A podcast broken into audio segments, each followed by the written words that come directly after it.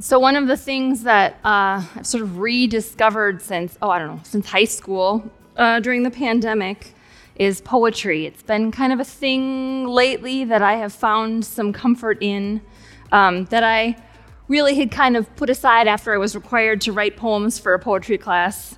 And then I was like, never again, a while ago. So I've really, during this last almost 2 years now, have found some comfort in poems and how the poet mind condenses big stories into smaller thoughts, smaller words, less words, and I just really appreciated it. So I'm beginning and ending my sermon this morning with two different poems, but the first one is by Suzanne Guthrie, and it's called Blind Bartimaeus. I see him in slow motion, leaping to his feet, then leaping again, blindly through the parting crowd, his mantle soaring above them, like a sail. That one thing necessary, warmth, shelter, thrown to the wind for one dim risk. I never liked the phrase leap of faith. It's not quite what the philosopher meant. Nevertheless, the idea has fixed itself in the Christian mind. Why not reason your way gently to the other side, or build a bridge of solid logical beams, or ask some adept beyond to weave a ladder of wisdom to toss across the chasm? And that way you could peer into the abyss safely while you pass over. Or if you were squeamish, take your ponderous way around the rift. Bartimaeus, not taking time to think, leaps into the quickly passing moment. And what of the abandoned garment? I want to know. Did some thoughtful person take up the cloak and carry it for him along the way, knowing the once blind man would need it again in the dark days to come? Or did Bartimaeus let his mantle fall to the ground, leaving it for the next beggar waiting along the roadside?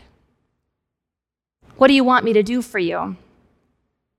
You may have heard Jesus ask this question today and thought, gosh, that sounds kind of familiar. And that's because this is not the first time he has asked this question recently. In fact, it's the third time in 3 weeks that someone has come up to Jesus and asked him for something, and each time it has given a different result.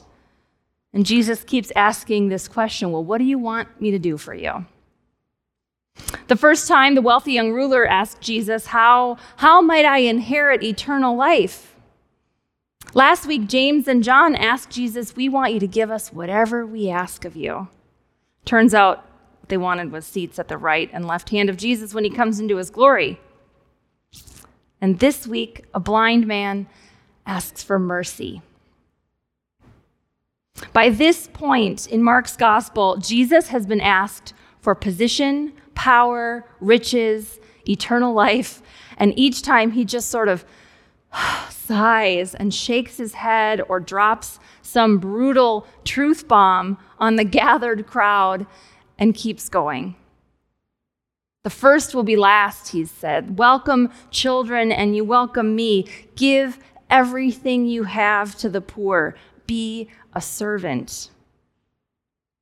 Over and over again, the people on the inside, the ones who have been with Jesus and are the closest to him, just do not get it. In fact, not a single person in any encounter over the last months of our preaching has gotten it. The rich young ruler could not fathom the effort it would take to sell all of his possessions and give his money to the poor. He just wanted eternal life, the good life to keep going. James and John couldn't fathom why they couldn't get, as Pastor Chad called it last week, VIP seating. They wanted Jesus to give them what they wanted. What they wanted was influence and power. So when Jesus encounters this blind man on the side of the road outside of Jericho who is not supposed to get it at all, it comes as a surprise to literally everyone there that Bartimaeus completely understands.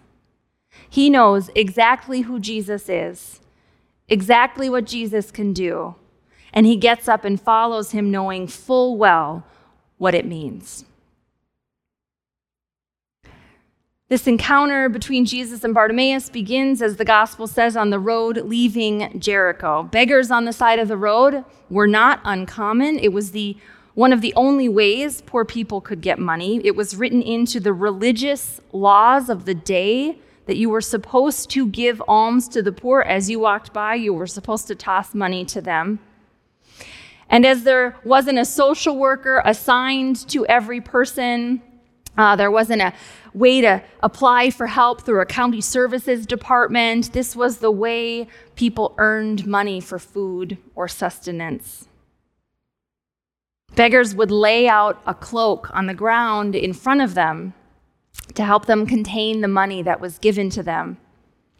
For many beggars in this position, in this time, the cloak was the most important possession they had. And it was sort of a sign to those walking by that this was someone in need, like a cardboard sign we might see today or a tin cup. If you were a person of means, seeing this cloak was your cue to give as you walked by. So Bartimaeus is begging. Well-traveled road, it's a good spot he's placed himself in, and he hears some commotion as a large crowd walks by. It would be hard not to hear it. By this point, Jesus is a big deal. Mark makes sure to point out the crowd is large 2 times. Maybe the whispers came first. Maybe he outright asked someone who's going by right now. But he learned it was Jesus. And Bartimaeus just knew. He knew this was his chance. This was the one he'd been waiting for, the one he'd heard about, the Messiah. We know that Bartimaeus knew this by what he shouts over and over, Son of David, Son of David. He was naming Jesus as the Messiah right from his spot on the side of the road.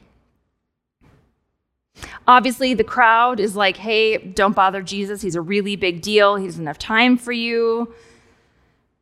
It doesn't work. Bartimaeus just gets louder. Son of David, Son of David, he shouts.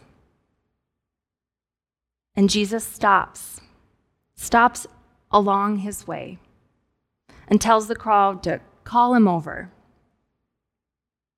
How quickly the crowd changes their tune here. Instead of shushing him, they're like, hey, Jesus is calling you. Go over. Mark's gospel says, Bartimaeus threw off his cloak, sprang up, and ran to Jesus. We know Mark in his gospel is very intentional with the stories and words he chooses, and this part is particularly intentional. Because this language, this vision, this image of throwing off his cloak tells us a few things right away. As I said, it's his most prized possession, and what does he do? He leaves it behind. It likely contained money from this large crowd as they passed, and he still leaves it behind. You don't note Mark saying he quickly gathered up all the coins and money in the cloak before he ran to Jesus. He sprang up and ran to Jesus. So soon after the rich man could not fathom selling his things to follow Jesus, Bartimaeus literally cannot move fast enough away from it. Bartimaeus leaving his cloak behind isn't just a statement of his enthusiasm, but of his faith. He knows. Before anything happens, before he even hears a word from Jesus, he knows he's not going to need that cloak anymore. What do you want me to do for you? What do you want me to do for you? Jesus says. This same question is ours on this day. Jesus looks at us, comes near to us, calls us to come to him, and says, what is it you want me to do for you? And our question today is, how do we answer? Knowing who Jesus is, knowing what he can do and what he is about. And I want to take a second here and note how hard this is. to feel like you are praying and praying and asking Jesus to give you what you want, and it seems like none of it is happening. It is hard to hear this text and think, why Bartimaeus? Why not me? I'm not even praying for selfish or self-centered things like James and John. Honestly, if Jesus came to me and said, what do you want me to do for you? I have a ready-made list. Do you want to hear it? I want the pandemic to go away. Anyone else? Yeah, thank you for the hands back there. I see you, Rachel.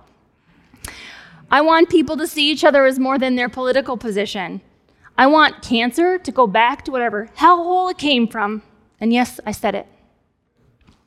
Trust me, I had other words in here, but I took those out. I want billionaires in this country to develop a sense of ethics and morality. I want people to choose the most loving scenario in every moment. It seems like truly not too much to ask, right? I'm not asking for a seat at the right hand or the left hand.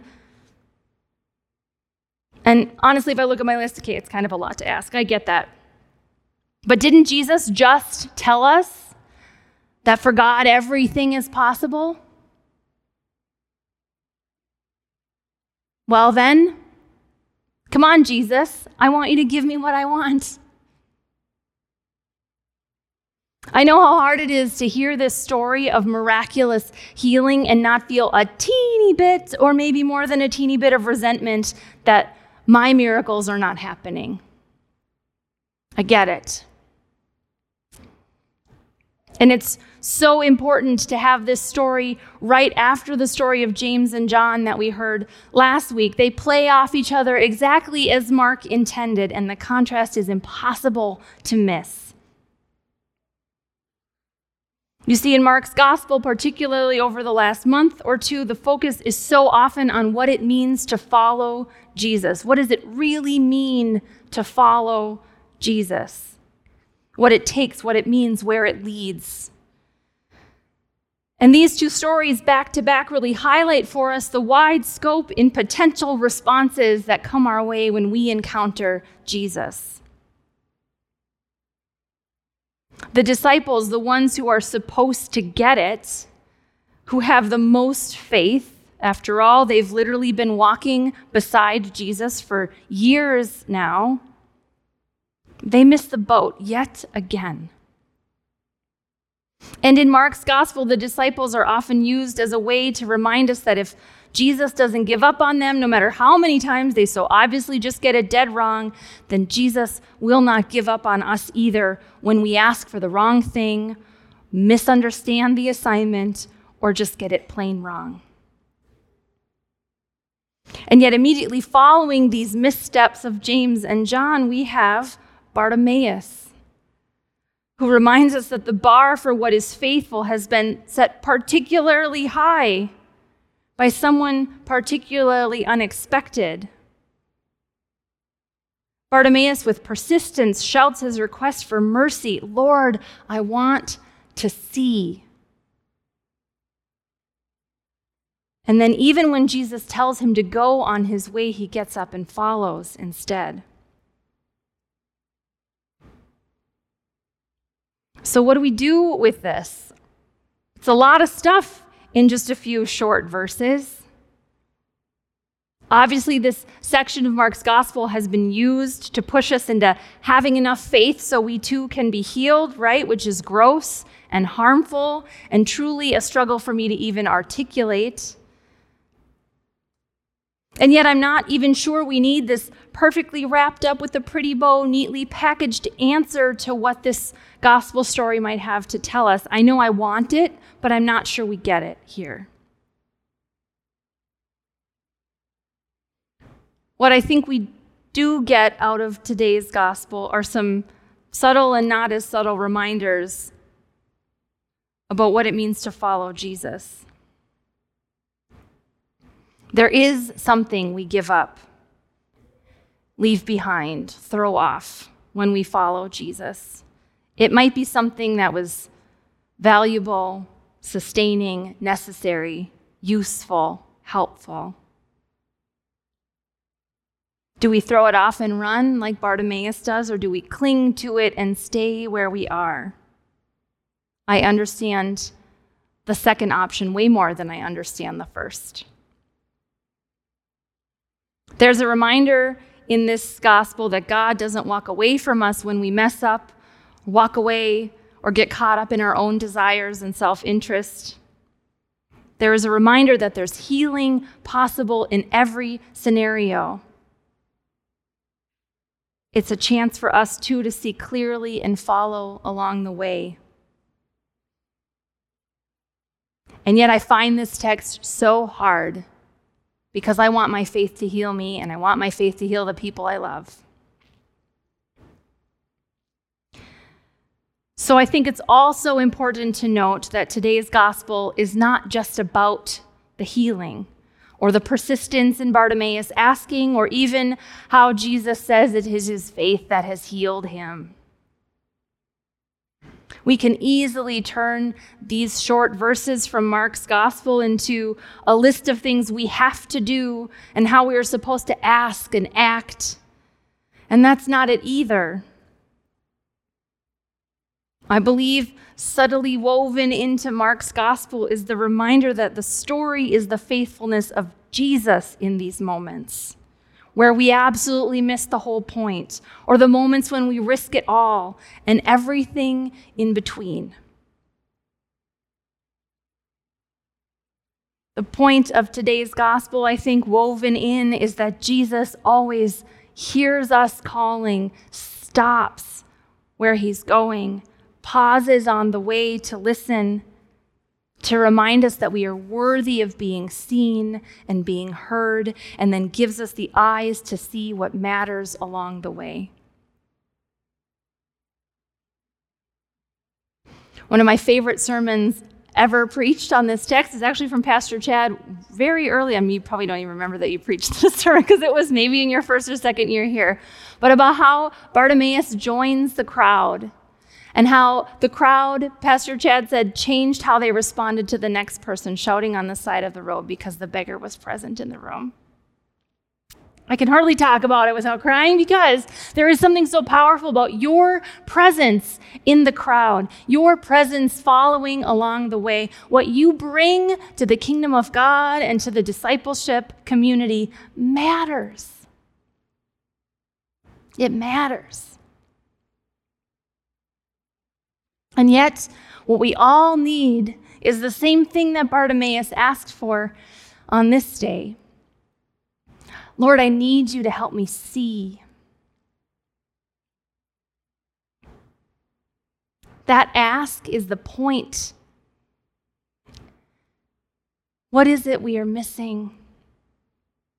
What is it we miss about ourselves that matters to the community? What is it that we miss about each other that matters to the community? That matters to God, that matters to us. And I want to end with a poem about this kind of thing by Father Ronald Robb. It's called Blind Bartimaeus. Bartimaeus, I am blind too. So what if you grasped my hand and guided my heart and led me to the place of your healing along the dirt path? Since I desire to experience what you saw when light entered your eyes, to live your miracle in my darkness. The eyes of Jesus looking through me, to hear his voice flow through my body, to feel his rough hand wiping the sweat from my brow, to smell his warm words covering my face as he prays new life into me. To capture the eternal hope for my loneliness, not just for me, but for the deep wounds of our people. So what if I could really see the suffering of those around me and along the road, the injustices that ravage so many on the journey, those who sell their bodies on the roadside, those who walk for hundreds of miles for some food, those who struggle to breastfeed their children in the hot sun, those who travel miles in plastic shoes for permanent housing, those who sit on street corners communicating with cardboard signs, those who stride towards healthcare and possible education. And what if I could answer the question Jesus asked you, Bartimaeus, what do you want me to do for you? And what if I could muster the courage from deep within to form words on my lips, welling up from my empty soul, to finally give my own life voice on behalf of those who suffer the most, to feel within my throat the fluttering hope of love compelling words out of me and allowing my answer to be born in light. Master, I want to see. Let this be our prayer this morning. As we wrestle with the complicated emotions of this text, let us have Bartimaeus' prayer be our prayer to the God who is right now looking at you saying, what do you want me to do for you?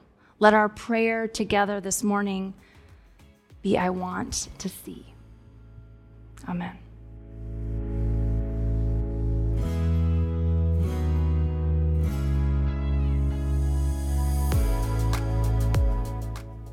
So we've been asked again this morning a question of faith. What do you want me to do for you?